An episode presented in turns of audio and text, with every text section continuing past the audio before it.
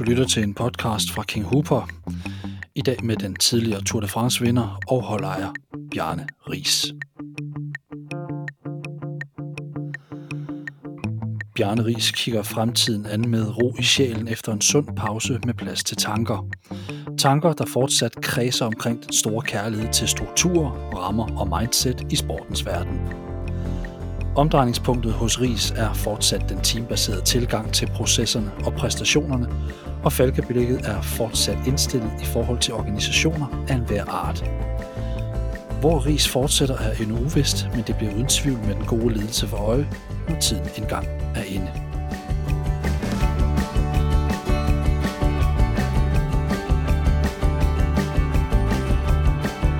Bjarne Riis, velkommen tilbage til anden del af den her podcast. Ja, tak. Bjarne, siden november så har flere gættet på, hvilken plan du snart vil fremlægge, eller hvilket job du sådan vil komme og indtage. Men i virkeligheden, så er du faktisk et helt andet sted.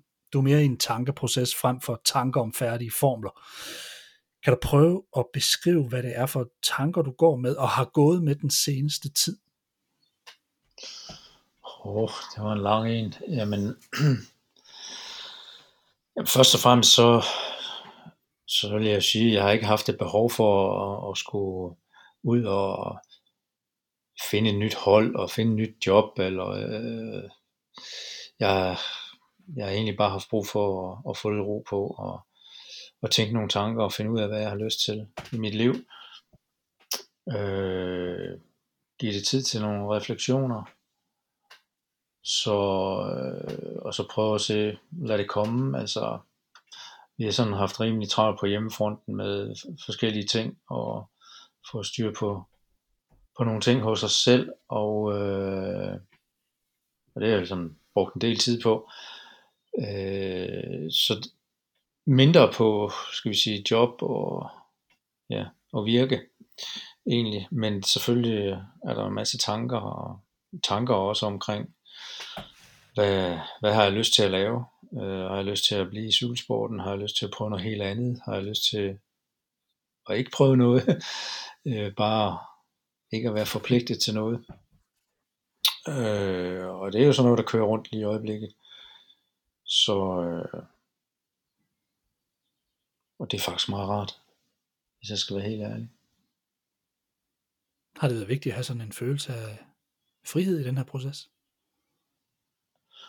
Det vil jeg mene. Øh, absolut. Øh. Altså nogle gange er det godt at være forpligtet til nogle ting, men jeg tror også på tidspunkter, specielt som jeg, øh, som, hvor mit liv står lige nu, er, at øh, det er godt lige at have tid til at reflektere og, og, og finde ud af, altså, hvad skal næste kapitel i mit liv være?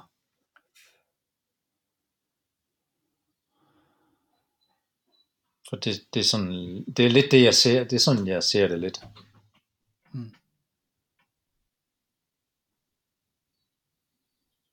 Det er måske også det, at man har tid til at, at udvikle nye tanker. Det er måske ikke, når man er to hundrede procent på farten og, og midt i arbejde og alt det organisatoriske, du nu har kastet dig ud i.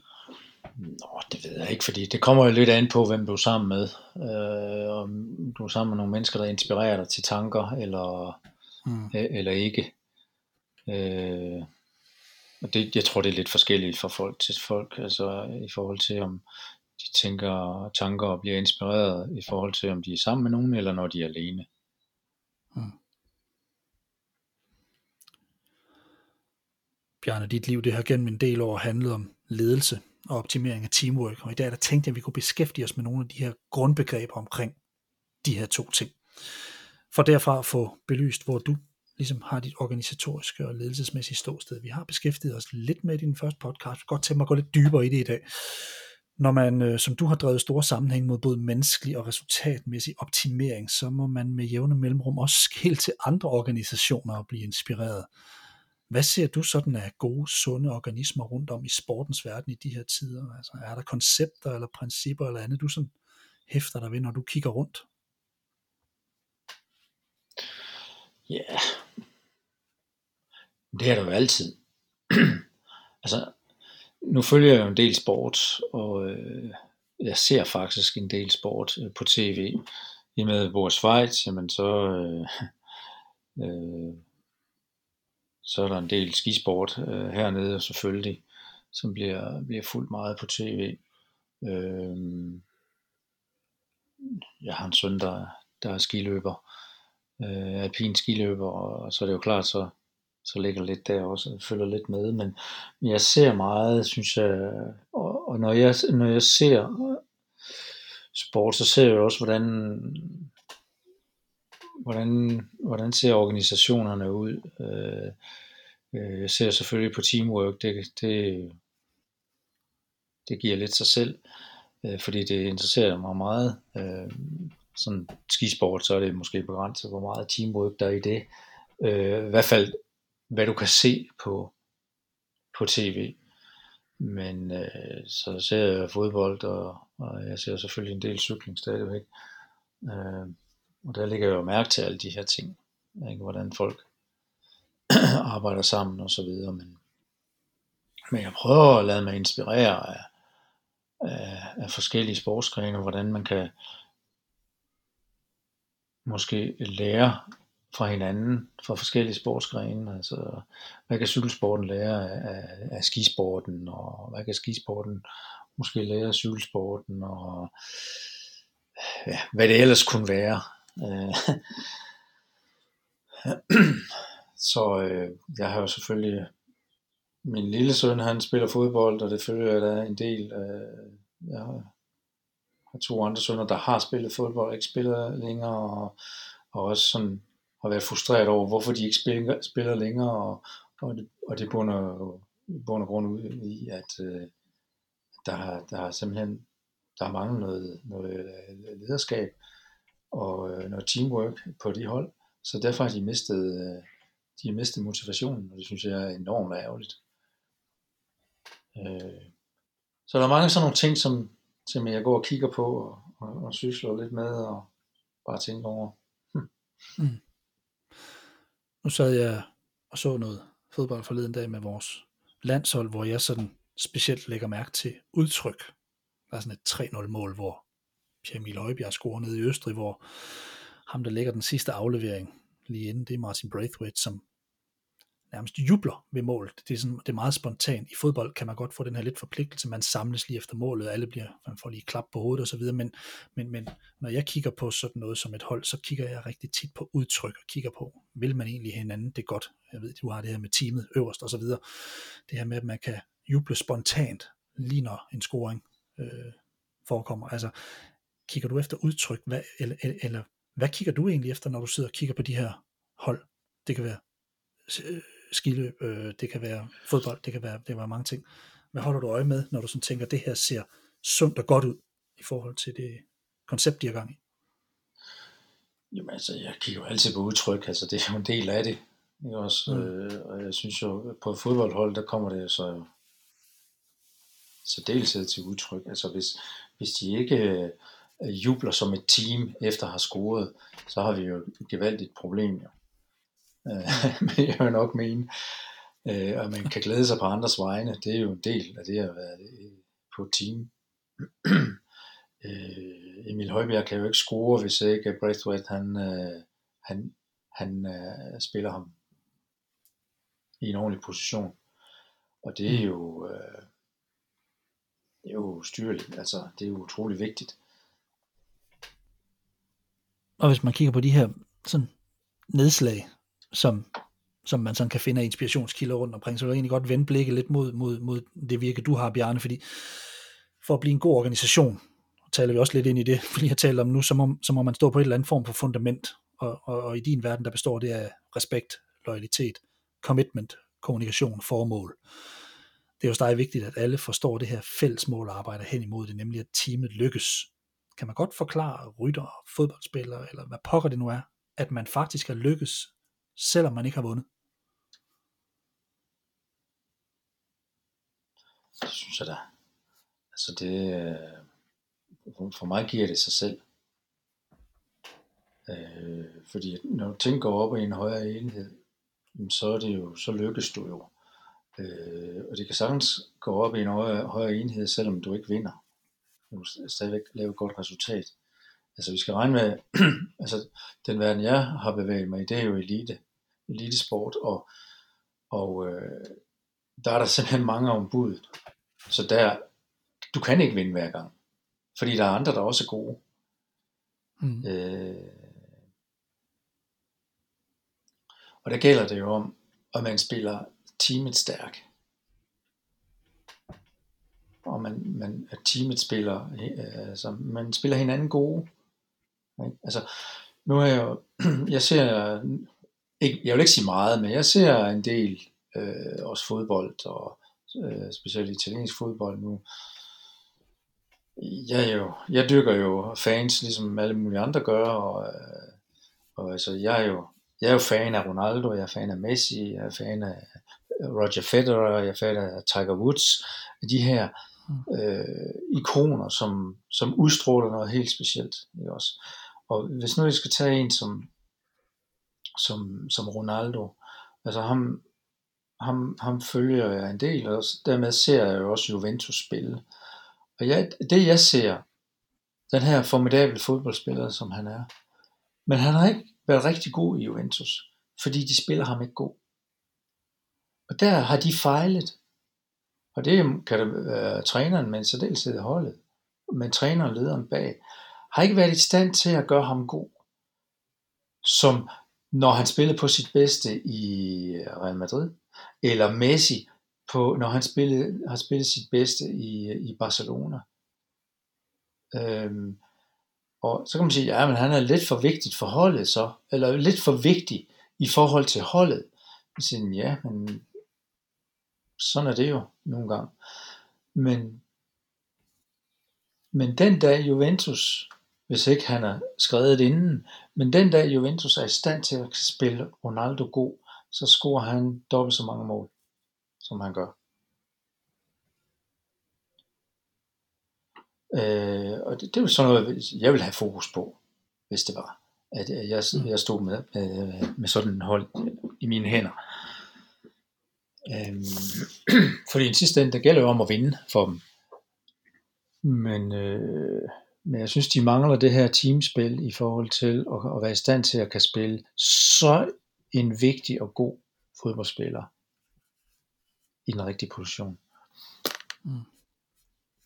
Og det siger jeg jo kun ud fra, at jeg har ikke skide forstand på fodbold. Det passer ikke, selvfølgelig har jeg lidt forstand på fodbold, men, men jeg er jo ikke, jeg er jo ikke øh, hvad skal man sige, specialist eller noget. Jeg ser bare, hvordan mennesker arbejder. Kan det være lige så meget en mental ting, som det kan være en taktisk ting? Jamen, det følger som regel sammen. Alt det følges ad. Altså det hænger sammen, så Så, så ja, det kan det sagtens. Er teamwork en bedrift i sig selv i din optik? Altså i min verden, der er det jo, der er det jo en nødvendighed for succes. Mm.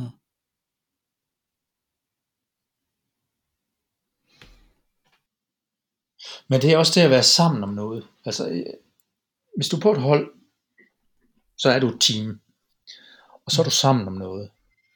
Og så gælder det om at, at kan definere teamets mål.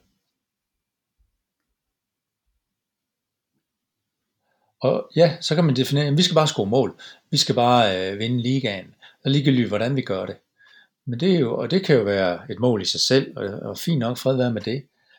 Men det er jo ikke ligesom, altså det er ikke sådan, jeg tænker. Jeg, jeg tænker mere den her øh, hele indgang, indgang til det, at, øh, at der skal være et ordentligt formål med det også. Og, øh, fordi jeg, jeg tror, det bliver usta- for ustabilt i længden, hvis man kun tænker sådan. Øh, jeg tror, det er vigtigt, at, at man har et fællesskab om noget, og man er med til og sætte sig nogle fælles mål, og så styre hen imod det, og så kan udvikle som, øh, som teams, øh, og også rent personligt.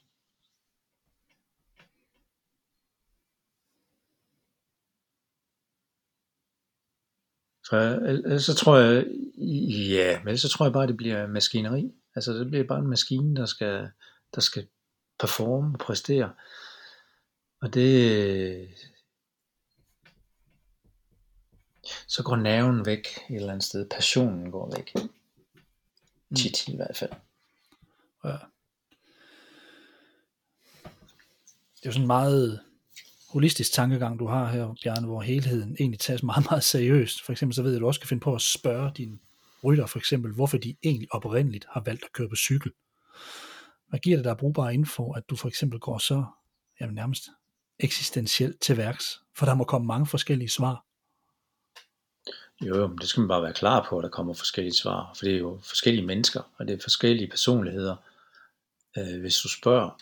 Men jamen det, kom, det kom så egentlig af, at, at øh, da jeg stadigvæk selv var aktiv, jeg kan huske, at jeg kørte Holland rundt på et tidspunkt, og, og sad nede bag os i feltet, og filosoferede lidt, og, og tænkte, hvad jeg ved. Hvis nu jeg spurgte alle de her foran mig, de her et hundrede og halvtreds rytter foran mig, hvor mange der egentlig var hundrede procent klar over, hvorfor de cyklede, hvorfor de var cykelryttere, og hvad, så er det nu frem til at svare, og der vil måske være fem, der vil måske være tre, tænkte jeg, der kunne svare mig helt præcis, hvorfor de var cykelryttere. Ja. Og de fleste, de ville svare, jamen, øh, det har jeg altid lavet, hvad skulle jeg ellers lave? Og jeg tænkte bare, det svar, det er bare ikke godt nok for mig. Så derfor har jeg ligesom kørt den videre og brugt den på alle mine teams i årenes løb, hvor at den der bevidsthed, jeg vil gerne have, at folk skulle have en bevidsthed om, hvorfor de gør det, de gør. Det kan være mere øh, eller mindre filosofisk, men altså, øh, og jeg vidste også, at ikke alle, der, der, der kan komme op med et svar, og synes, det er fedt, at skal svare på det, men hvis jeg bare kan flytte nogen, så synes jeg, at det var fedt. Mm. Og få, få folk til at tænke lidt over, hvorfor er de gør det, de gør. At det ikke bare er en rutine, men øh, jeg har bare skal formål med at køre. Jeg er cykelrytter, fordi det her, jeg er cykelrytter, fordi det her det er min passion. Det har været min passion lige siden jeg var en lille knægt. Øh, jeg bestræber mig på at blive så god som muligt. Og så god som muligt, det på et tidspunkt var det at være verdens bedste. Efter at have et hold, jamen så bestræber jeg mig på at få det bedste team i verden. Og for, det, for mig det bedste team i verden var ikke kun det team, der vandt cykelløb. Nej, det var også et team, hvor folk de godt kunne lide at være. Og de oplevede nogle ting, som de ikke kunne andre steder. De var med til at udvikle nogle ting, skabe nogle ting, øh, skabe nogle værdier, alle de, det her værdisæt, som du lige har nævnt. Mm. Øhm, de var med til at bygge noget op, som ikke eksisterede andre, andre steder. Og, og, og skabe en vis stolthed af at være på det her team. Og hvis du kan gøre det, så kæmper du også for dit flag, fædreland-agtigt. Hvis du kalder dit team, din virksomhed, det kan være hvad som helst, organisationer, hvis du kalder det dit flag, dit fædreland, øh, så, så brænder du indlændigt for det, og så går du hele vejen.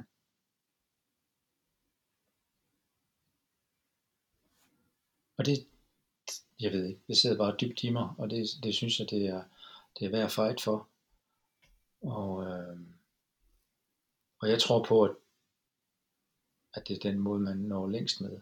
Så er der nogen, der måske griner af det, men øh, lad dem grine af det, og så lad mig have mine, mine idealer.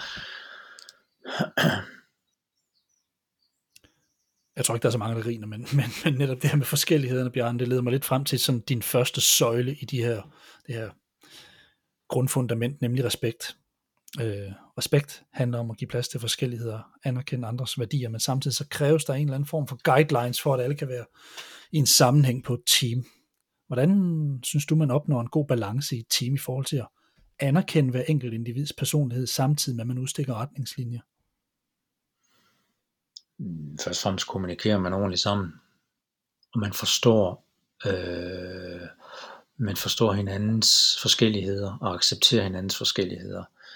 Øh, der er jo en grund til på en fodboldbane du har forskellige positioner, øh, der er en grund til at, at Kasper Schmeichel står på mål og Braithwaite, han, sidder, han står op øh, i den øverste del af, af den anden ende, ikke? Øh, fordi det er jo kompetencer og så videre, og, og øh, det skal man jo først og fremmest finde ud af, og så skal alle være klar over, at okay, men det her, det er min position. Som, som jeg altid har sagt til, til mine ryttere, er, at hvis I ikke er i stand til at kan vinde cykelløb selv, så skal I gøre jer selv uundværlig. Mm.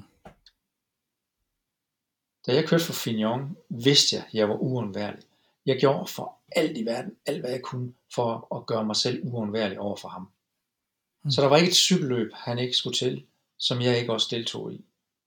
Fordi han vidste, havde han mig ved sin side, men så havde han den bedste opbakning, han kunne, han kunne ønske. Og det prøvede jeg at forklare min cykelrytter gang på gang, at hvis I ikke selv kan vinde cykelløbet, så skal I gøre jer selv uundværlige, fordi så vil I altid have et job. Anytime. Så vil I altid være søgt. Michael Mørkøv er vel et ret godt eksempel også her. Ja. Yeah. Han vil nok kunne vinde nogle cykelløb og køre nogle gode resultater ind, men han sætter sin egen ego og, og det hele til side for, sin, ja. for den, han skal, øh, han skal køre for. Og det er eminent at se. Jamen, det, han er specialist, og, og det er forleden dag, da han igen igen havde kørt Sam Bennett frem til, så jeg skrev også til ham, som du er verdens bedste i det, du gør. Ja, ja det er han virkelig. Øh, fordi at det er bare så flot at se. Og samtidig, når han så har ført de der og slår ud to hundrede meter fra, fra målstregen, så flytter han sig fra konkurrenterne. Det er ikke sådan, at han ligger og svejer dem og, og generer dem. Når han flytter sig, så de kan komme til på en fair måde og køre øh, deres spurt alle sammen. Det er klasse. Det er meget høj klasse. Ja. Men gå tilbage til respekt. Altså, jeg synes et meget godt eksempel er også, hvis du, hvis du tager for eksempel tager håndboldlandsholdet. Mikkel Hansen, hvis han, hvis han hver eneste gang lægger en trælsbold til hans medspillere, sætter den ned i fødderne på dem hver gang, simpelthen en dårlig aflevering, fordi han, han ikke har respekt nok over for sine medspillere, så vil teamet ikke have succes.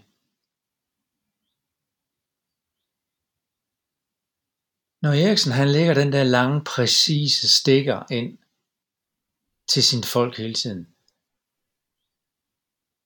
så er det fordi, at han ved, at hvis han gør det, så ligger den lige nøjagtigt, som den skal, så, så der er optimal mulighed for, at hans medspillere kan score.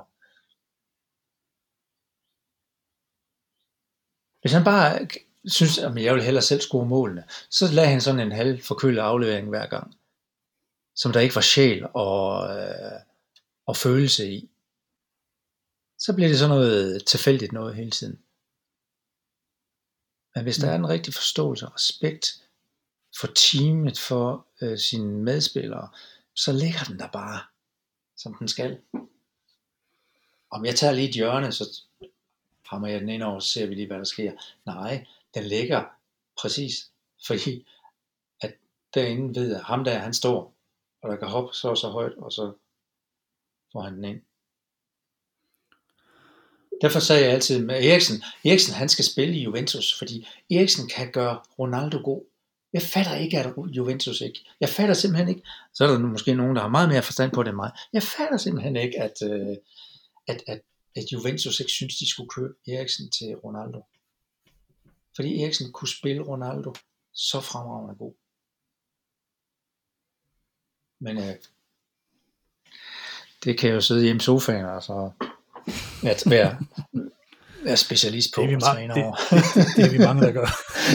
jo jo, men ja. ja. Du har det her udtryk, Bjarne, der hedder have respect, show respect. Hvordan øh, har du arbejdet med dine medarbejdere i forhold til de her to udsagn? Fordi det første del, det her med, eller den anden del, det her med show respect, det lyder som noget, man faktisk aktivt, altså aktivt skal træne, og måske også være opmærksom på, fordi det kan både være den verbale, men, men det kan også ikke, være de ting, man gør. Ja, men jeg tror, det jeg mener med det, det er, at, at du, du, kan ikke, du kan ikke have respekt for nogen, hvis du ikke viser det. Nej, så kan man sidde og gemme på den. ja. Og sige, man har det. Hvorfor skal man det? Hvis du har respekt for nogen, så vis det dog. Eller fortæl dem det.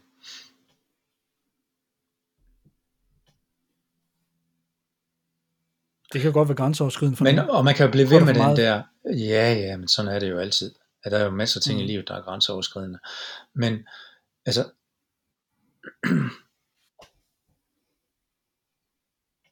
hvis, hvis, du, hvis du for eksempel ikke har respekt for en anden person, så er det jo ikke kun person, du ikke har respekt for. Så viser du heller ikke respekt for teamet. Og det er der faktisk mange. Altså, hvor mange interne konflikter er der ikke på virksomheder, organisationer og teams?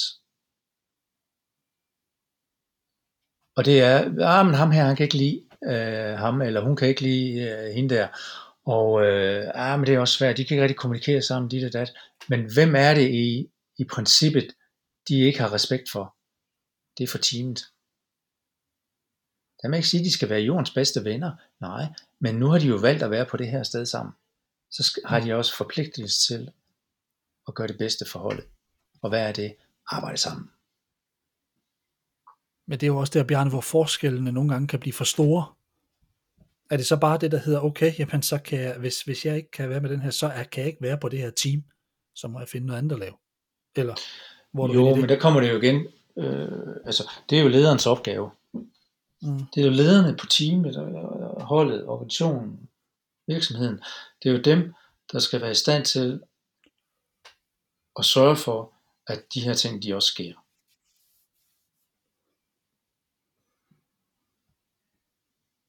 Det er jo en del af det at være leder. Hvis man vil have en lederløn, for eksempel, ikke? Og hvis man, eller man vil have stjernerne som leder, så er det også nogle forpligtelser, der følger med. Så er der mange, der siger, ledere også, der siger, ah, men jeg synes jo ikke, der vil jeg ikke lige blande mig, jeg skal ikke lige. Nej, men det er dit ansvar. Ja, for man kan godt nogle gange blive ramt af den her med, der er plads til alle, og det ene og det andet, men, men, ja. men i virkeligheden, så, øh, som vi to også har talt om tidligere, så, så kan man også nogle gange være nødt til at skulle pille noget fra hinanden, og bygge, bygge op igen, for faktisk at få den her respekt for teamet til at være all over. Jo, jo, jo, men det er jo et spørgsmål om, altså, hvis, hvis du har en organisation, et team, så mener jeg som leder, der er du, der er du forpligtet til at optimere konstant. Gør dig stærkere, gør teamet stærkere, gør din organisation stærkere. Hvis du bare lader stå til, så bliver du overhældet af alle mulige andre. Det er meget mm. simpelt. Men som leder er du forpligtet til at være med til at gøre teamet stærkere. Og det er udvikling. Det er konstant udvikling. Og der rammer du nogle gange nogle ømme punkter, og skal tage nogle, nogle, nogle trælse beslutninger. Men det hører med. Ja.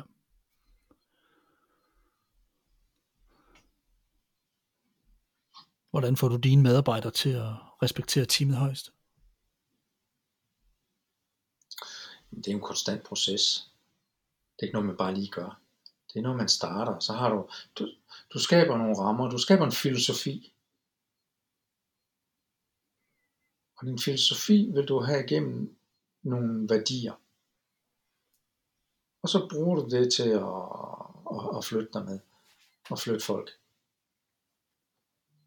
Men det er jo vigtigt, at, at hele organisationen de forstår det. Og de er med på, det er det her. Okay, det er her vi står. Det er der vi skal hen. Og hvordan kommer vi derhen? Det gør vi med den her filosofi og i de her værdier. Og så flytter vi os sammen. Mm. Og gør hinanden stærke. Og dermed gør du teamet stærkere. Og det bringer mig måske lidt hen til den næste, øh, som handler om loyalitet. Fordi loyalitet, det er en hengivenhed eller en trofasthed mod en person eller en sag. Det kunne også være et team. Både respekt og loyalitet, det er ligesom noget, man gør sig fortjent til. Flere de mener, det ikke kan kræves af folk. Hvornår har du oplevet stor loyalitet lykkes i dit virke, Bjarne? Oh, det har jeg mange gange, synes jeg. Og det er også der, de største sejre er. Hvor jeg har set folk har været gladest. Det er, når de virkelig har offret sig for hinanden. Og for, mm. at, at vi har sat os nogle mål, lagt nogle strategier, nogle taktikker sammen. Og så har vi sammen kæmpet om det mod et fælles mål. Og det, det er jo der, det, det har været. Altså, det er jo lige fra at vinde et mindre til et større cykelløb. Ikke? Altså vinde Tour de France, vinde en etape, vinde... gjort en forskel på en etape og så videre. Splittet det hele, havde vundet en klassiker og så videre. Det også. Men også at kunne mærke hele det der sammenhold, der er. At vi er her for hinanden. Det er for mig en kæmpe sejr.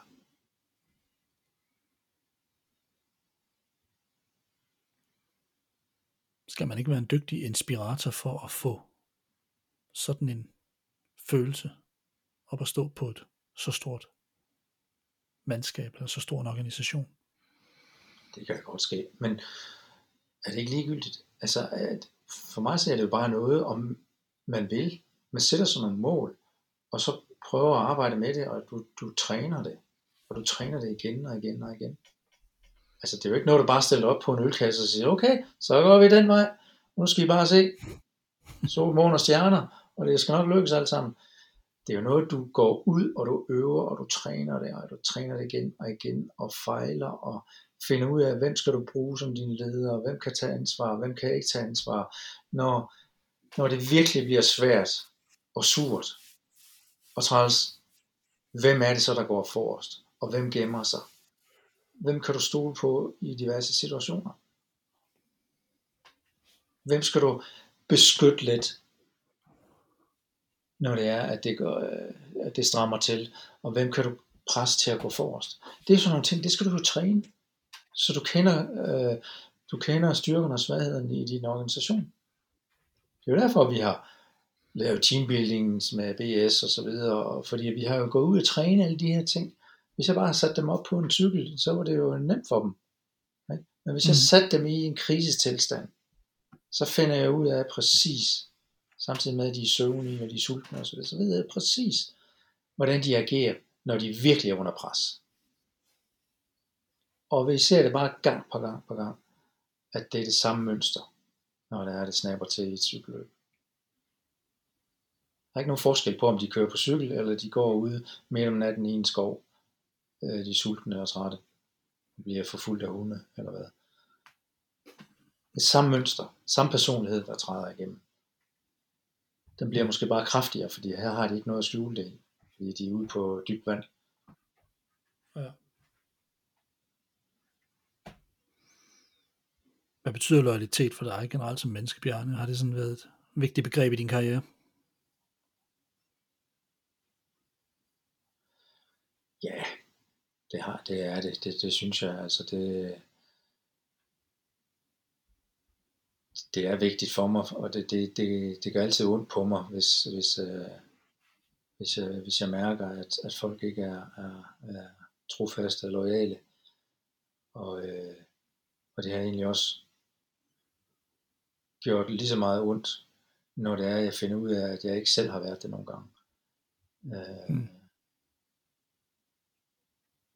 Men igen, det er jo ting, du lærer, du lærer af.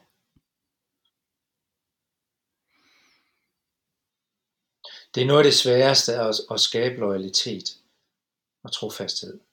Specielt på et sportshold, hvor rytter de kommer og går hele tiden. Der er ikke noget, jeg hader mere. Jeg skal sige farvel til nogen. Fordi der er opbygget et venskab, der er opbygget en fortrolighed. En, øh,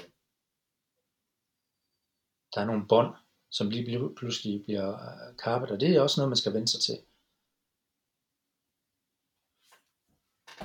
Så er der nogen, der siger, at man må ikke komme for tæt på sine folk. Sludder.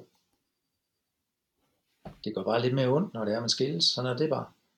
Det skal man være, det skal man være klar over.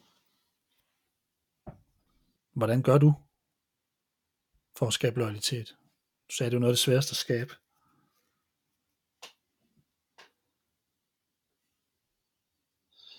Ja, men altså, hvordan gør jeg? Altså, jeg gør jo bare de ting, jeg tror på. Jeg også. Altså, jeg tror jo, først og fremmest så er det jo at vise, at, at man er der for andre. Mm. Og igen, altså, at vise interesse for folk. Ja. Og det er vel også noget, der spiller en lille smule over i det her, Bjarne, der hedder commitment, som, som er, er den tredje pille. Altså fordi når man ankommer til din organisation, så skal man på en eller anden måde være klar til at lære mere end bare selve jobbet. Nå, men der er mange af de her værdier, der hænger sammen, og de overlapper ja. hinanden, men mm. det ser jo ikke, at der er et problem. Øh, fordi at, som jeg også har sagt tidligere, altså værdier, det er jo, det er jo mange forskellige ting her også, og Mm. Øh, og kan tolkes på mange forskellige måder. Men det virker som om, at du egentlig gerne med, din, med de folk, du har med at gøre, gerne vil lære dem at lære for livet. Er det væsentligt for dig, at man ikke bare bliver en god rytter, sognør, kok, chauffør eller lignende, men at man faktisk øh, får noget mere med sig? Ja, yeah, det kan da godt nogle gange måske lyde sådan lidt akavet, men, men ja, det, det, det ønsker jeg rent faktisk. Øhm, jeg mødes der her til med mine gamle ryttere, og, øh, og hvad hedder det, og staff members. Og jeg kan da mærke, at der er noget, som vi har skabt sammen, som bare er forever. Og jeg kan mærke den der, skal man sige, tilknytning, de har til den gang, det vi havde sammen, at det forsvinder ikke. Og det gør mig jo mega stolt. Fordi det betyder jo, at de rent faktisk tog noget til sig, og en livsstil, en væremåde, som de har lært øh, hos mig, som de aldrig nogensinde glemmer, som vil stå ved dem resten af livet. Og det synes jeg er rigtig stort. Mm. Så har jeg været med til at præge nogle mennesker, og det er jeg da kun stolt af.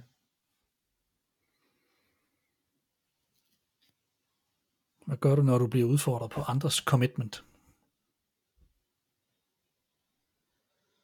For det er vel ikke altid, at du kan mærke den helt store.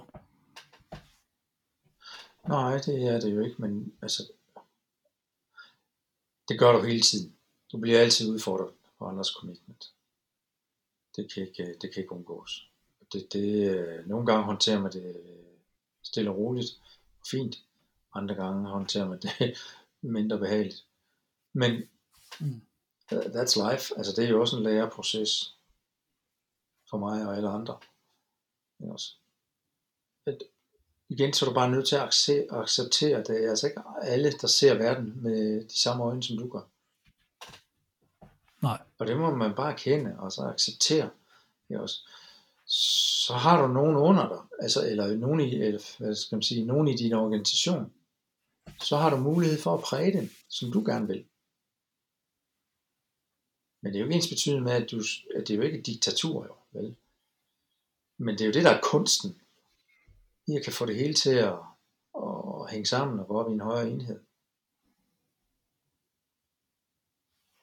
Jeg har da helt sikkert haft nogen øh, rytter op og staff på holdet, som sagt, Bjarne, de der værdier og alt det der, der det går du da køre et eller andet vist sted hen. Ikke også? Og øh, fred være med det, fair nok. Men øh, så kan de jo bare vælge et andet tog at stå på. Fordi det her, det er jo det, jeg har troet på.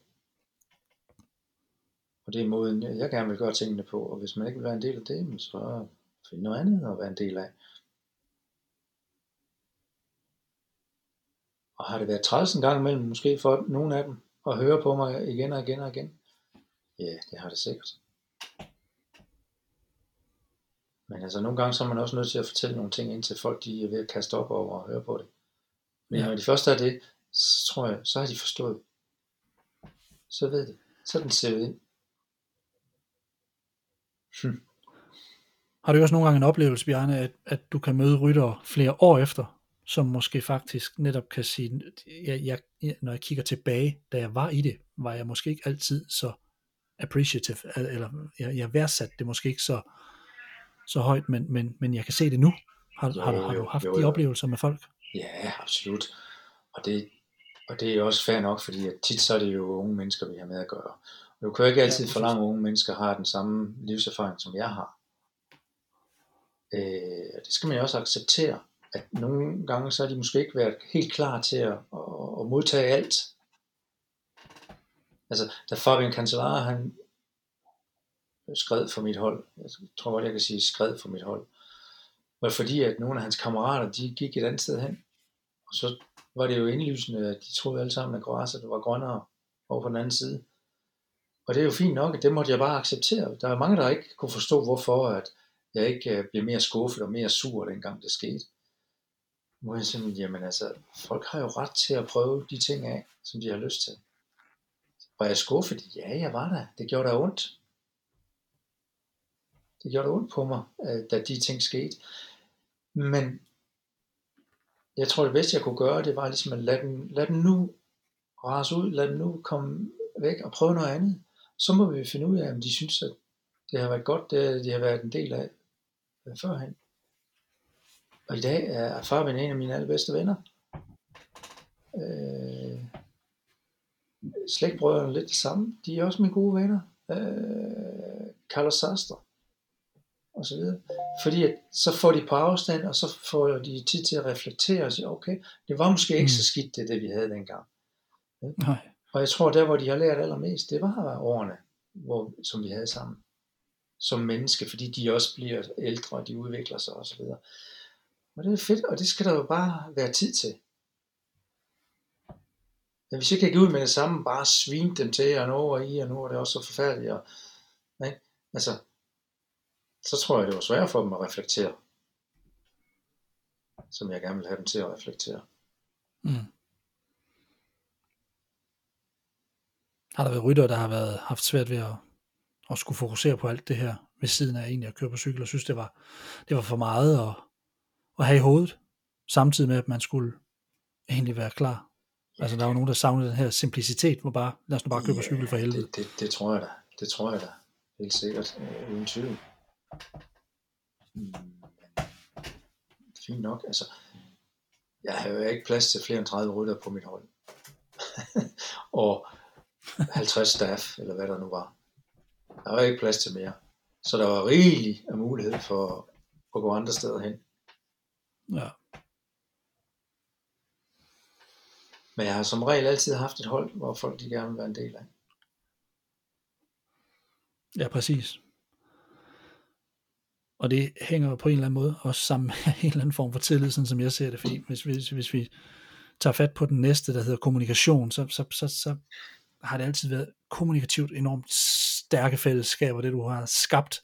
I hvert fald det mange ryttere siger. Øh, stort fællesskab og, og en stor tillid blandt øh, de enkelte. Også i forhold til, til noget af det forarbejde, I har gjort før sæsoner og så videre.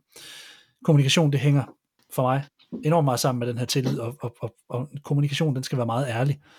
Hvordan får du skabt den her ærlighed og ind til benet kommunikation i dine organisationer? Fordi det er noget, der virker som om, at det, det er noget, du faktisk gerne vil træne med folk. Be honest.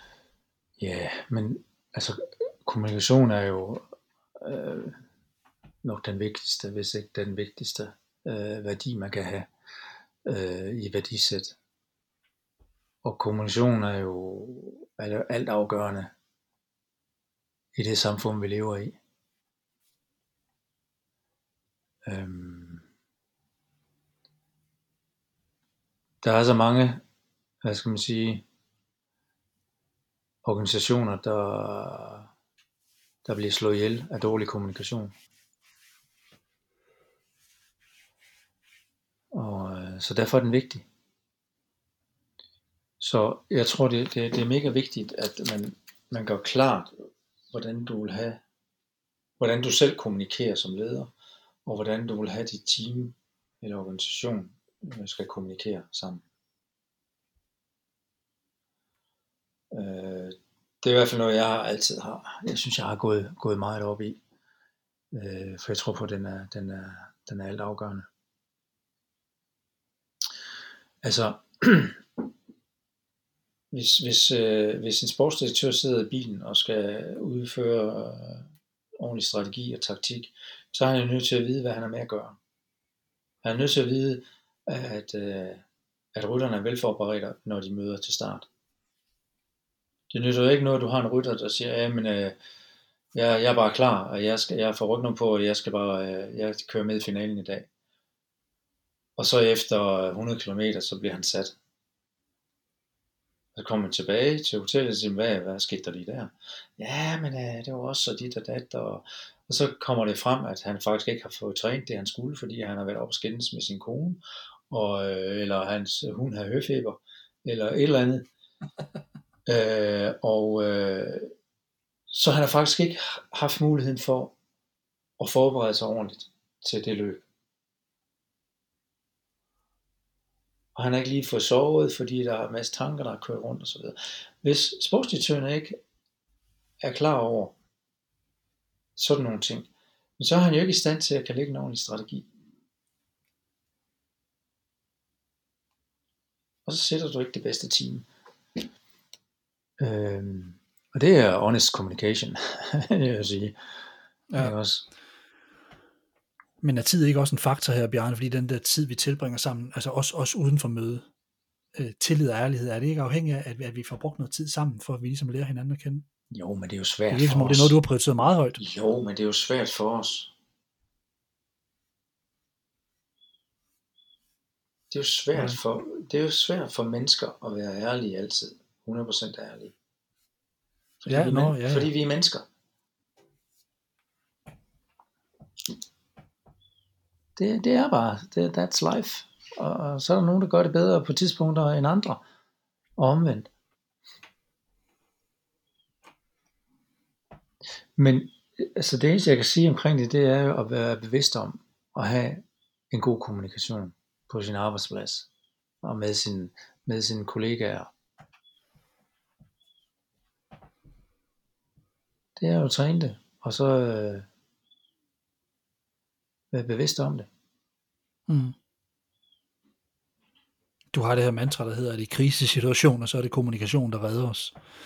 I de her situationer, som, altså, hvor, hvor man måske faktisk kræver en stor ærlighed, øh, der kan der ofte være rigtig mange følelser involveret.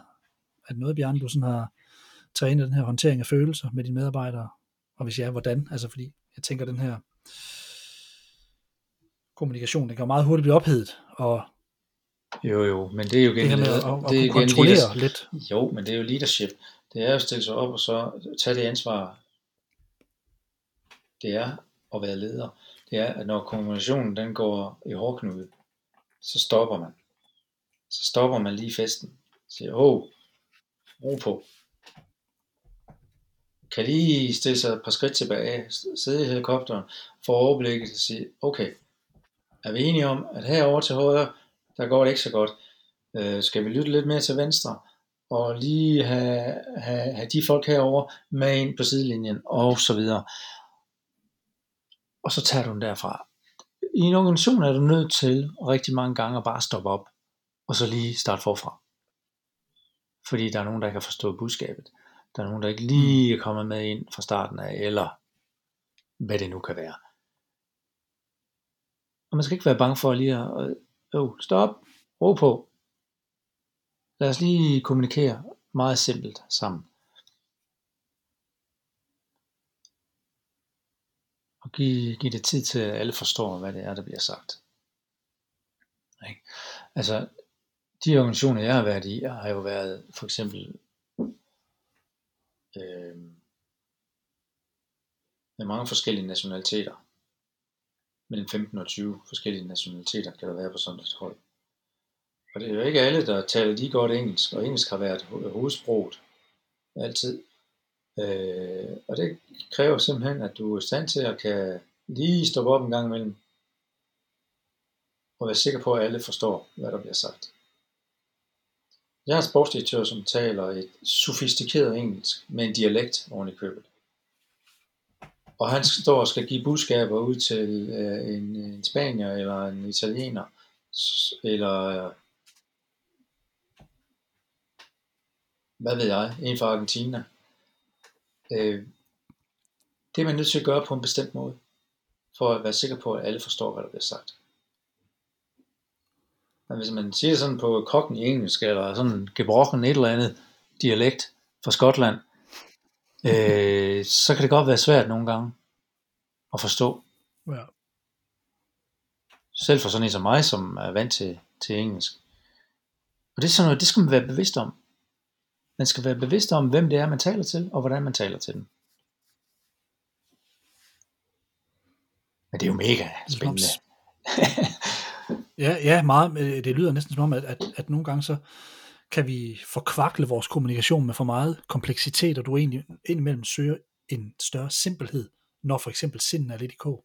Yeah. Gør det simpelt. Det virker meget, som et... Meget simpelt. Specielt hvis det er, at du er bevæger dig i nogle områder, hvor at, at man ikke er, skal vi sige, hvor man ikke har et højt intellektuelt niveau. Fordi at tit som sportsudøver, der har du ikke haft mulighed for at lave en langvarig uddannelse og studere nogle ting og så videre. Der, der har du måske været mere, man, mere vant til, at tingene er, skal egentlig bare være simple. Så nytter det ikke noget, du står og laver en teamstrategi, som er fuldstændig sophisticated, som, som kun øh, en tredjedel af dem forstår. Så har vi et problem. Med masser af hurraver. Ja. ja. Okay. Og det samme, og det samme nogle principper også, er jo, at, at, at tit så ser vi jo, når vi skal i krig, ikke? Jamen så, øh, så er det bare, der er ud af fuld fart af mirakler, hvor at, at, at vi prøver at samle dem først. Mm. Fordi når du først samler, så kan du udstikke en strategi, som, og en taktik, som alle kan forstå og høre efter, og så sætter du folk ud og arbejder bagefter. Mm.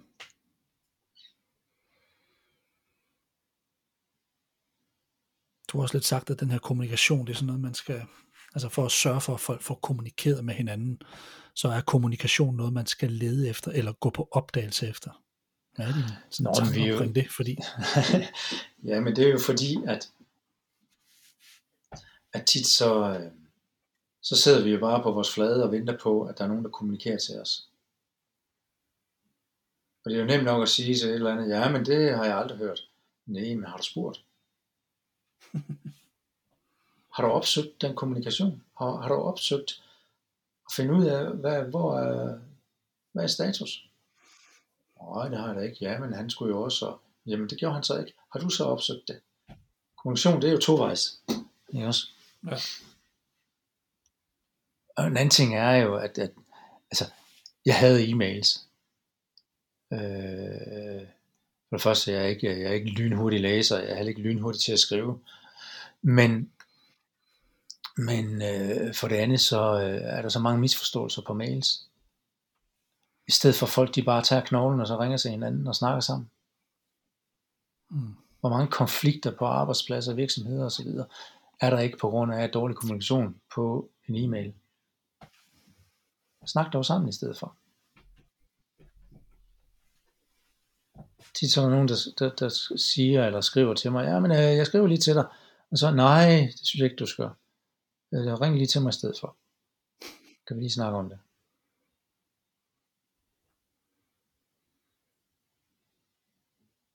Jeg fortryder lige nu alle mine beskeder til dig. Det er en besked, det er jo ikke en e-mail. Nej, okay, det er rigtigt. Men, øh, det er men ja, men kommunikation er jo mange ting. Altså det er jo, det er jo en, det er en sjov størrelse også. Mm. Specielt den verden vi lever i i dag. Altså det er jo, det er, vores verden er fyldt med kommunikation, men er fyldt med dårlig kommunikation og unødvendig kommunikation, som kan misforstås hele tiden. Ja, den kommunikation kan jo tit være venligsindet, men på grund af den der mangel på det nonverbale, altså det der kropssprog, man kan stå over for, det blik i øjnene, man kan se hos en anden person, eller det tonefald, man kan høre, så, så, så kan mange ting jo gå, gå, gå lodret, skråt, lige pludselig. Jamen jeg har det sådan, jeg har det sådan at, at, at når man mødes og taler sammen, så kan man dele idéer, hvad der sådan lige kommer op af idéer, og du får nye idéer, og du bliver kreativ. Sådan nogle ting, det kan jeg godt lide. Så det bliver, jeg kan godt lide at tale med folk, som inspirerer mig. Så får jeg masser af idéer. Meget mere, end hvis jeg skulle læse det. Fordi på net, ellers, så, ellers så, øh, så glemmer man teamwork, og det bliver bare et job. Og passionen, den, mm. den forsvinder. Øhm. En anden form, altså i, i forhold til kommunikation, er også, at altså hvis jeg tænker på, på min sport, cykling for eksempel, ikke? U C I, A S O, øh, de her løbsorganiser, og så er der alle holdene, der er rytterne, sponsorer også. Der er konstant konflikt, eller det har været i mange år, eller stort set altid været, konstant konflikt. Fordi de her forskellige øh, øh, organisationer og teams og det der, de kommunikerer ikke sammen. De bruger aldrig tid sammen i det samme rum, sætter sig ned øh, ved, ved et bord sammen og hører og lytter til hinanden og får ting gjort. Og får ting gjort, der øh, der vil være godt for alle. Det synes jeg er rigtig, rigtig synd. Mm. Fordi cykling er jo en, jamen, cykling er jo en fantastisk sport. Men øh, igen, ja, det er tiden, det er, det er leadership.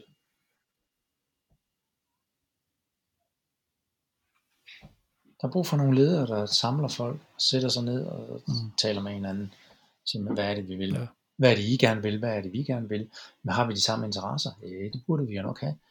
Øh, hvordan kan I tjene nogle penge? Hvordan kan vi tjene nogle penge? Hvordan kan vi alle blive stærkere? Hvordan kan vi få det bedste ud af det? Hvem skal samle dem? I don't know. I don't know. Jo, den, der skal samle dem, er en rigtig leder. Hmm.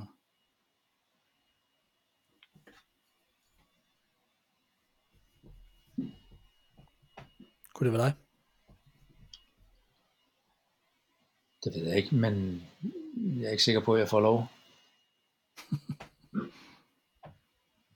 Det kunne godt være mig, men jeg tror ikke, jeg får lov.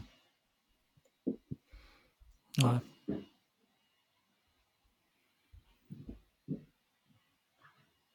Men hvad er ellers løsningen, udover at, at de ledere, der sidder i organisationerne, på en eller anden måde skal, skal tage det ansvar på sig og løse det? Tror du selv, de er klar over, at der er et, et problem? De ledere, der sidder i organisationerne? Ja. Yeah. Eller har det bare altid kørt sådan, og så er det sådan, det, så er det blevet en tilstand? Ja, ja. Ja. Ja, ja.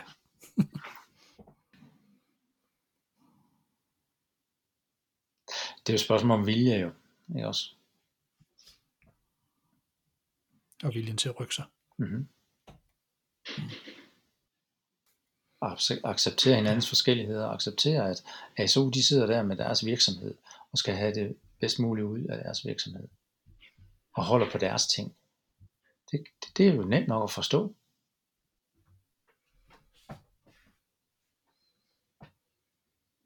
Men det er jo ikke ens betydende med, at, at kagen ikke kan skæres anderledes.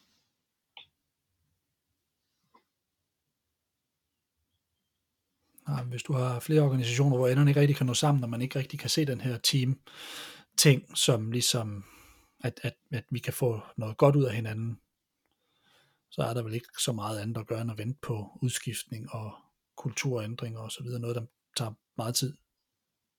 Fordi man kan jo ikke, som sådan, ligesom du sidder med et cykelhold og kan sende nogen ud og tænke, det er, det er simpelthen det forkerte mindset her. Øh, kan man jo ikke rigtig gøre i, i den her sammenhæng, men man kan måske nå langt mere at inspirere frem mod en, en anden tankegang.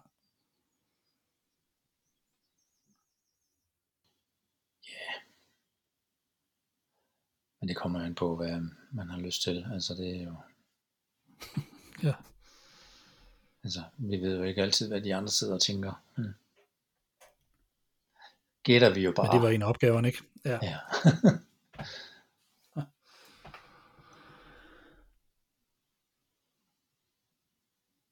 Bjarne, hvis vi lige skal smutte omkring din, en af dine sidste piller i dit, i dit grundfundament, nemlig formål, så har vi en smule tilbage ved det her eksistentielt omkring jobbet, nemlig ens handling og ens valg. Hvorfor har du egentlig valgt alle de her lag i din organisation, Bjarne? Du kunne have gjort det mere simpelt for dig selv. Blot gå efter sejre, penge og så videre. Hvad er dit formål med at bringe så store begreber, tanker og idéer i spil i dit samspil med medarbejdere og hele organisationer? Hmm. Det interesserer mig. Altså, jeg ved det ikke. Måske bare erfaring og et langt liv. Altså, altså jeg, jeg tror egentlig, jeg har brugt meget af mit liv på at analysere ting. Mm. For mig selv, til alle de folk, der er omkring mig, og de ting, jeg beskæftiger mig med. Og så bare... Jeg synes, det er da vigtigt. Altså, altså hvis du ikke har et formål, så, så når du som regel ikke øh, det, du gerne vil. Øh.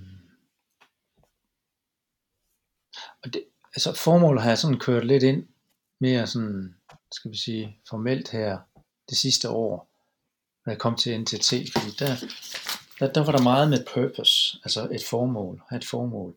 For mig er formål, det har stort set altid været der, men det har bare fået mig til at tænke nogle tanker, fordi det var ligesom om, at det eneste næsten formål, der var, det var at skabe gule cykler til Afrika, børn i Afrika, og det, det synes jeg også er meget sødt, og fantastisk øh, tanke at have, og hele det, altså alle de cykler, der er skabt til, til børn i Afrika, jeg synes det er, jeg har mega stor respekt for det, øh, og, og kan være med til at flytte mange børn.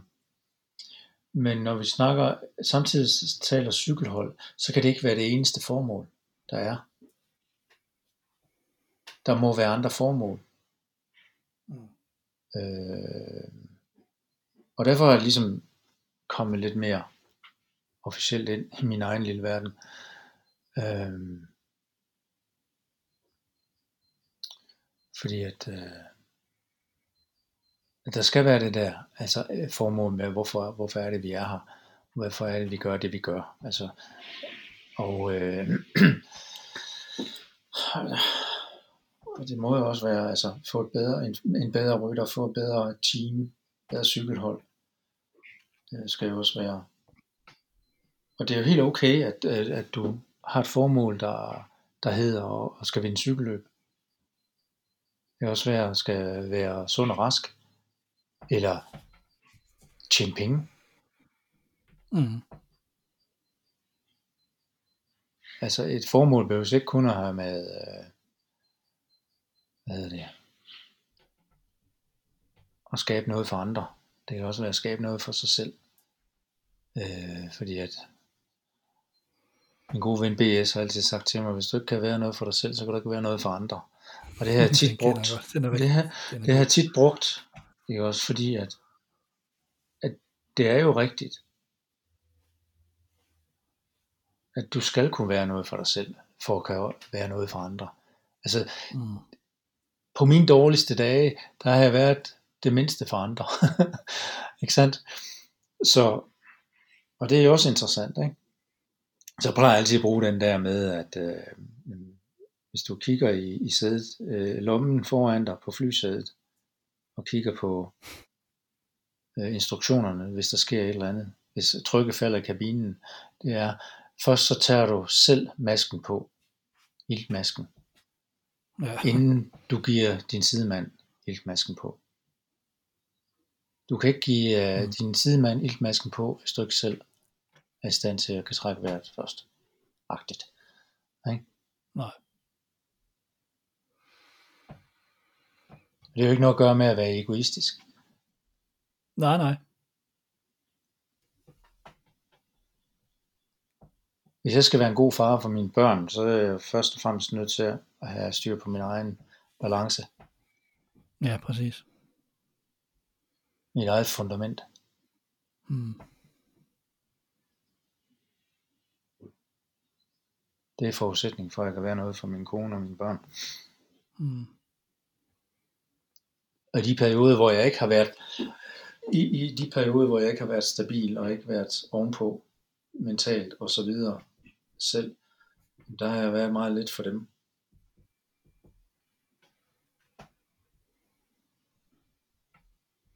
Det er bare facts. Ja.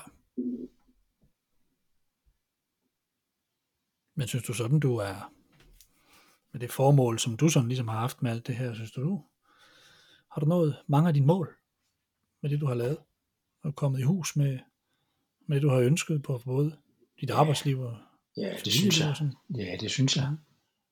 Men, men jeg har jo også altid været en person, der, når jeg nåede nogle mål, så har jeg allerede, inden jeg blev færdig med dem, så har jeg sat mig nogle nye. Mm-hmm. Det er jo ældre, og dit og dat, og så videre, så den samme ihærdighed er der jo selvfølgelig ikke, eller kalde det sult, eller hvad det er, eller nødvendighed. Fordi det er jo også nogle ting, der hænger lidt sammen, ikke? Både sult og, ja. og nødvendighed og vilje. Øhm, mm. og, øh, og det er jo sådan noget, altså når man kommer i min alder måske, så skal man måske, som jeg gør lige i øjeblikket, bruge lidt mere tid på at finde ud af, okay, hvad skal næste kapitel så være? Ja. Og ikke bare springe ud i det første og det bedste. Har jeg måske lige nogle andre prioriteter, nogle andre ting, jeg synes, jeg skal have styr på, inden jeg så tager næste skridt. Mm. Så er det jo. Og heldigvis kan jeg, kan jeg selv bestemme det, og bestemme farten i øjeblikket. Det er en god frihed. Ja. Men Bjarne, nogle af alle de her tanker, du har omkring, det vi har været igennem her, teamet først og så videre. Du kommer fra elitemiljøerne, og har altid beskæftiget dig ind over det her. Synes du, du ser det her med teamet først som en blomstring i elitemiljøet i dag, eller er det ikke udbredt nok? Nu, det er jo din tanke omkring det, kan man sige. Men... Ja, nu ved jeg godt, hvorfor du spørger jo. Men, øh... Nej, det synes jeg egentlig ikke. Jeg synes, altså, nu ved jeg jo godt, at jeg er totalt farvet i forhold til team, fordi det har været så vigtigt for mig øh, i rigtig, rigtig mange år. Og jeg har alle dage været en del af et team, på godt og ondt. Så hvis du sådan spørger mig direkte, så er de rigtig, rigtig, det hurtige og direkte svar, det er nej. Det er... Øh, jeg synes ikke, at der er fokus nok på team. Og det er sådan set ligegyldigt, hvor man bevæger sig hen. Det er, altså... Det behøver så ikke kun være inden for sport. Det kan være hvilken som helst organisation. Fordi altså, i sport kalder man det, det er jo team på en, en virksomhed. Kalder man det jo en organisation eller mm. en virksomhed. Ja, også. Ja. Men jeg synes, altså jeg kan jo ikke lade være, jeg er jo farvet, jeg kan jo ikke lade være, når jeg er nede og se min ti-årige søn spille fodbold i Lugano. Øh, det første jeg lægger mærke til, det er om, først og fremmest om min søn spiller som en team, om han er teamplayer, eller han er egoist. Det er det første jeg ser på. Derefter så ser jeg på hans holdkammerater, hvad de gør, hvordan de agerer i forhold til det at være team. Så ser jeg, hvordan træneren agerer, og hvad de gør og hvad de ikke gør i forhold til at have en helhed, der spiller som et team. Og så kigger jeg, hvis jeg har mulighed for det, på hele setupet, hele organisationen, hvordan de sådan, men det er ikke så meget af det, det er mere på, hvad, hvad ser jeg på banen og lige uden for banen. Det er mere det, jeg, jeg, jeg lægger mærke til. Og jeg kan ikke lade være, fordi det, det interesserer mig. Altså hvis jeg, hvis jeg er i parken og ser en landskamp, jeg kan godt lide den individuelle præstation, fordi at, at, at det er også fascinerende for mig. Men jeg ser hele tiden efter hvordan de spiller hinanden gode som et team, løber de for hinanden, afleverer de for hinanden, er de der for hinanden, hvordan er de sammen som et team.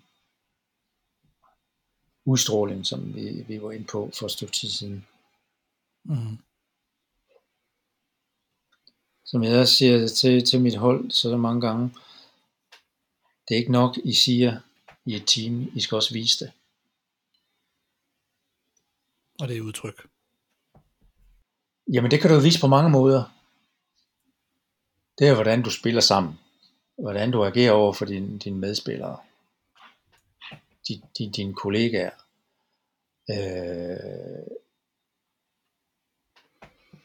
som jeg også tit har sagt til mine rytter, når vi har holdt et, et møde inden øh, en etape eller et løb, så siger man, gå nu ud og vis i et team. Lad nu være med at bare gå ud og sige i et team. Gå nu ud og vis det. Så for, lige så snart I træder ud af bussen her, så bevæg jer som et team. Gå op til indskrivning sammen som et team. Bevæg jer rundt i feltet som et team. Hvis I sidder to mand her bagved, og to lidt længere fremme, og to øh, over ved siden, så sidder en lidt længere fremme, og en igen længere fremme. Så er I, så er I øh, fire-fem teams i teamet. Og så viser I ikke i et team. Men hvis I derimod sidder sammen, så kan de for det første kan I kommunikere sammen. Hvis der kommer sidevind rundt om hjørnet, så sidder I sammen, og så kan I agere sammen som et team, og flytte jer hurtigt i forhold til alle mulige andre. Mm.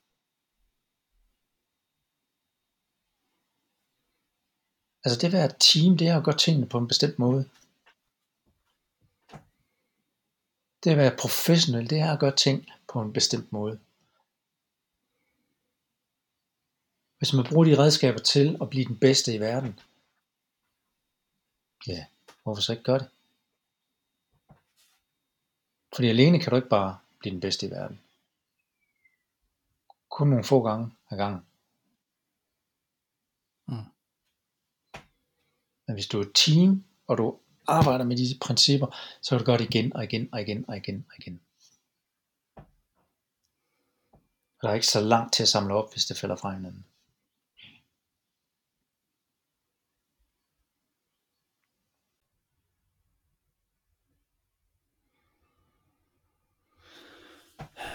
Men Bjarne, den her team over for individ her, den kan godt sådan øh, ryge nogle lidt forskellige retninger. For eksempel team, teamet først kan godt misforstås, hvor, hvor individet bliver pakket helt væk, som for eksempel i det her nye tiltag fra D B U.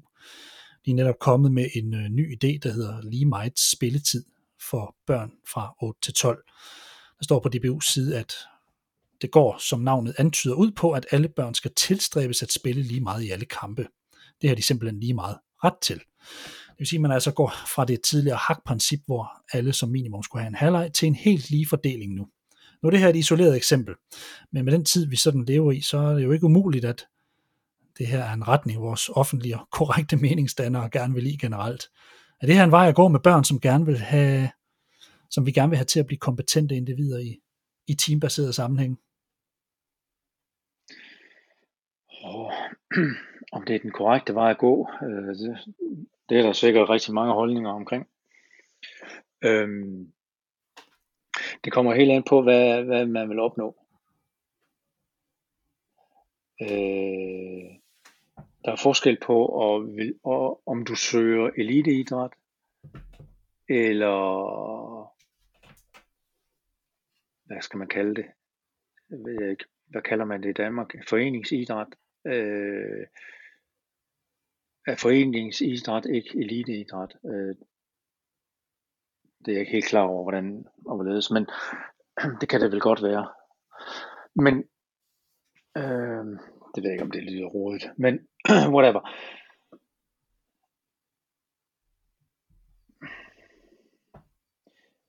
Hvis vi bare vil have lille Per og Anja, der, øh, der er ude og, og dyrker noget motion, øh, så er det jo fint nok, at der er lige meget spilletid. Men lige så snart du begynder at stille krav, begynder du jo også at bevæge dig imod elite. Øh, så, så tror jeg ikke på, at de her principper kan komme til at fungere. Fordi så vil du kun have konflikter. Øh, jeg er udmærket godt klar over, det er jo også noget, som, som vi ser hernede. Altså hvad jeg ser med en lille dreng, der er på, på ti år, der spiller fodbold, at, at hvis ikke forældrene får at vide, at de skal stå på sidelinjen og egentlig passe sig selv og holde deres mund, jamen så bevæger de sig ind i kampen og vil bestemme, hvor meget spilletid deres søn skal have. Og det tror jeg egentlig bare, at det er et spørgsmål om, at klubben øh, og lederne øh, forklarer, at prøv at høre, det er sådan her reglerne er, og færdig arbejde. Øh, jeg vil sige, skal alle have lige meget spilletid, så vil jeg sige stakkels trænere. Fordi så skal der være rigtig mange af dem, og de skal stå med storbuer ude på sidelinjen og have styr på alle de her femogtyve børn, eller hvad der nu er på et fodboldhold, øh, og stå og tage tid på, hvor meget de er på banen. For det første kommer jeg jo ikke til at virke øh, efter henseende. Og for det andet så må, må øh, D B U jo øh, vurdere, hvad der er det rigtige at gøre. Hvornår begynder det at blive elite, og hvornår er det kun leg. Dermed, øh, jeg mener ikke dermed, at elite ikke kan være leg, for det, det skal det også, specielt når du ikke er så gammel. Men vi kan bare ikke komme udenom, at øh, hvis du vil have en Christian Eriksen og Delaney eller Kasper Schmeichel, eller hvad de hedder, på fodboldlandsholdet, de typer, så er du nødt til at gøre en forskel. For ellers så kommer du aldrig til at skabe elite og, øh, og skabe nogle, nogle professionelle fremragende atleter. Og så er det sådan set ligegyldigt, om det er fodbold eller alt andet. Eller skole, for den sags skyld. Men har man et ønske om at supportere de her øh, atleter, så skal man faktisk starte i en ret tidlig alder. Er man ikke med til at fratage øh, nogle folk meget, meget tidligt det her, måske miste lysten, hvis man har et stort drev som, jo, som syvårig? Nu spørger, eller, nu spørger du jo sådan forkert, fordi at øh, jamen, det ved jeg godt. For da jeg var, for da jeg var syv år øh, til jeg var tolv, der trænede jeg mere end de fleste. Mm. Mere end de fleste nogensinde kommer til i hele deres liv. Øh, så jeg tror ikke, jeg er den rigtige at spørge. Fordi jeg synes, du er den helt rigtige at spørge. Mit svar er, hvis du vil være den bedste, så er det det, der kræver. Øh, og that's it. Og det, det kan ikke diskuteres ret meget. Øh, fordi der er lavet alle mulige udregninger, dit og, dat, og du skal have de der ti tusind timer, øh, for at du kan noget. Og jeg kan ikke se, at der er et problem i, at, øh, at børn også skal have lov til at være elite, og til at stræbe efter at, at blive den bedste. Mm. Fordi det ligger i vores instinkt, vores natur. Mm. Konkurrence, det er en del af det, der driver os, og det, der holder os i gang. Og så må vi jo selv, selv hvad især, bedømme, hvor meget det skal være. Jeg ved godt, det er, jo ikke, det er jo ikke alle forældre, der kan finde ud af det. Der har, har fuldstændig styr på det, at deres ambitioner overstiger måske børnenes. Mm. Øh, det er jo selvfølgelig uheldigt. Men det er jo derfor, vi har organisationer som, som teams rundt omkring, øh, der bør kunne tage sig af det.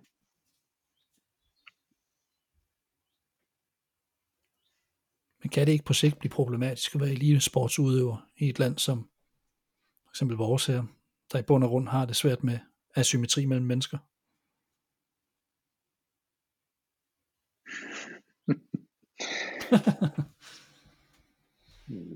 Jo, hvis du gør det til et problem. Men gør vi ikke nogen gange det herhjemme? Jo, i nogle steder i samfundet, ja. Mm. Men jeg synes da også et, et, altså samtidig så synes jeg da, at Danmark viser da også, at Danmark er et land, der kan opfostre talenter og hvad hedder så noget øh, excellence, verdensklasse. Jeg synes det ser vi da så, altså Danmark er jo et utroligt lille land, men hvor mange medaljer får vi ikke? og hvor mange verdensmestre kan vi ikke skabe i forskellige sportsgrene.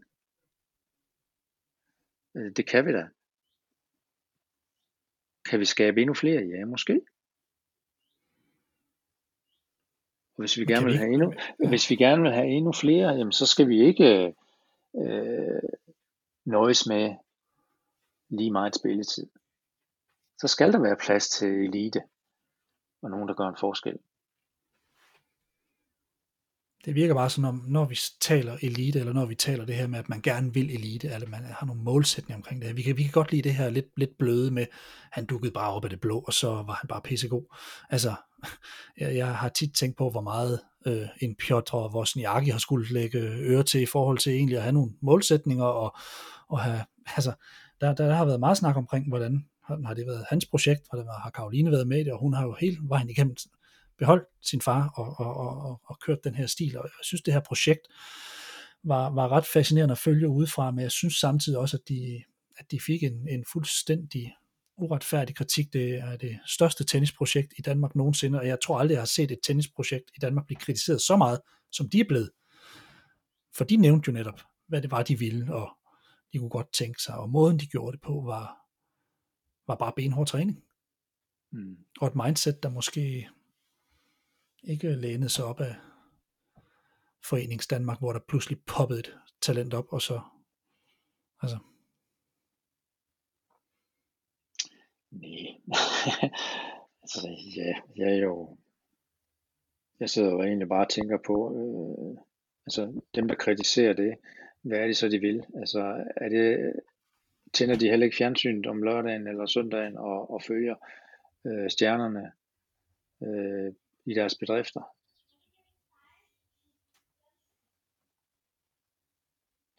Altså, et hvert land har behov for at have nogle helte, og have nogen, som de hæpper på. Og det kan jo være individuelle personer, eller et team, men i bund og grund, så er det jo deres flag, de hæpper på. Det er deres nationale, nationale følelser, de hæpper på. Man gerne vil have, man gerne vil være en, en, en del af en succes af. Og sådan noget der, det må vi ikke, det er det, der, det er det, der holder os sammen. Mm. Det er det, der får os til at stå sammen som en nation og kæmpe for et eller andet.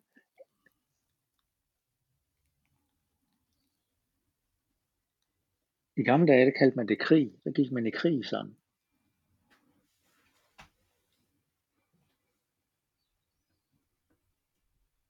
De fleste steder nu er det ikke nødvendigt at gå i krig. Men der kæmper vi for vores fædreland øh, i sport.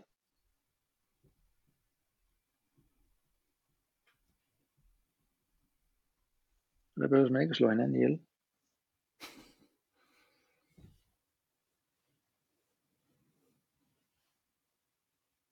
Men har man et andet syn på elite i udlandet, end man har i Danmark? Jeg siger ikke, det er fyre i Danmark, altså der, der er elite i Danmark, og man har jo dyrket det i mange år og så videre, men, men det har været en lille smule sådan, jeg ved ikke, man skal sige. Hvis man startede for man, tidligt, man dyrker det var det, sine det var det for ildeset, synes ja, jeg. Man dyrker sine helte og elite meget mere i udlandet, og det tør jeg godt at sige, for jeg nu har jeg boet ude for Danmark i, i rigtig, rigtig mange år, og har set mange forskellige kulturer og så videre. Der har man et helt andet forhold til. Mm. Øhm, og det tror jeg egentlig de fleste udøvere der har boet uden for Danmark øh, vil give mig ret i. øh, det er jo et spørgsmål om man kan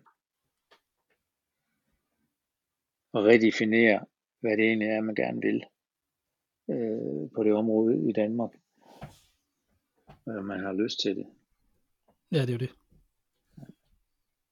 det er jo ikke sikkert. Nej.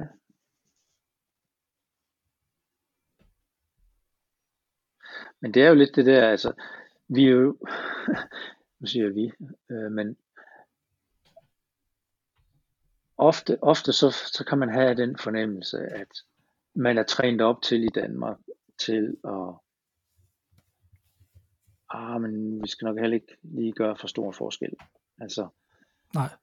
Øh,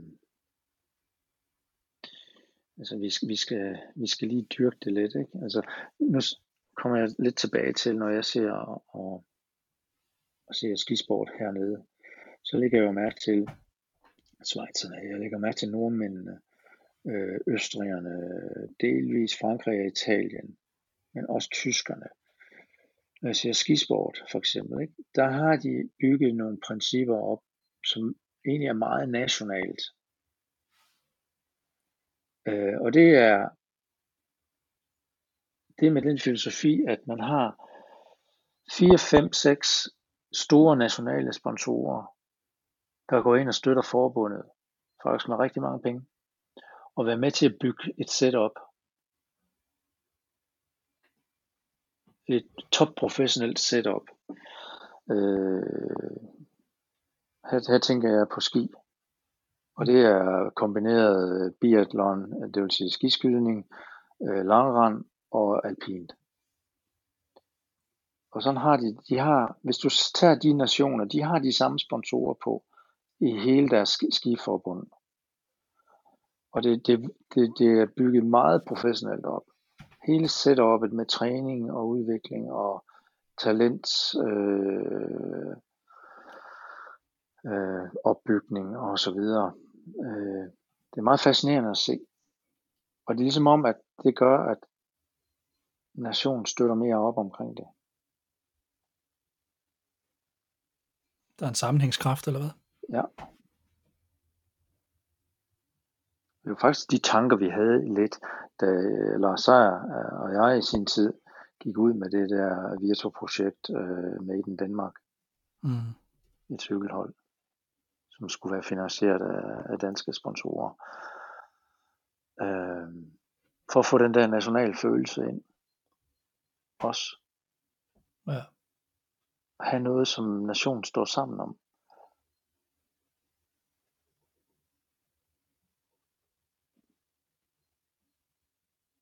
Der er jo ikke så mange sportsgrene i Danmark, hvor det lykkes. Altså fodbold er en af dem, håndbold øh, delvis. Ikke også? Ja. Så, så er det jo næsten ligesom det.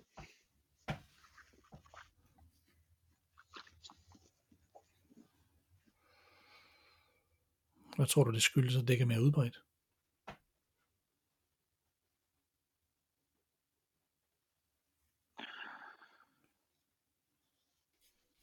Ja. Yeah.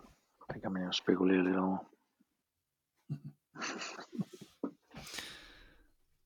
Bjarne, du er dansker, præget af Danmark, men du har boet i udlandet siden femogfirs, da du var ung.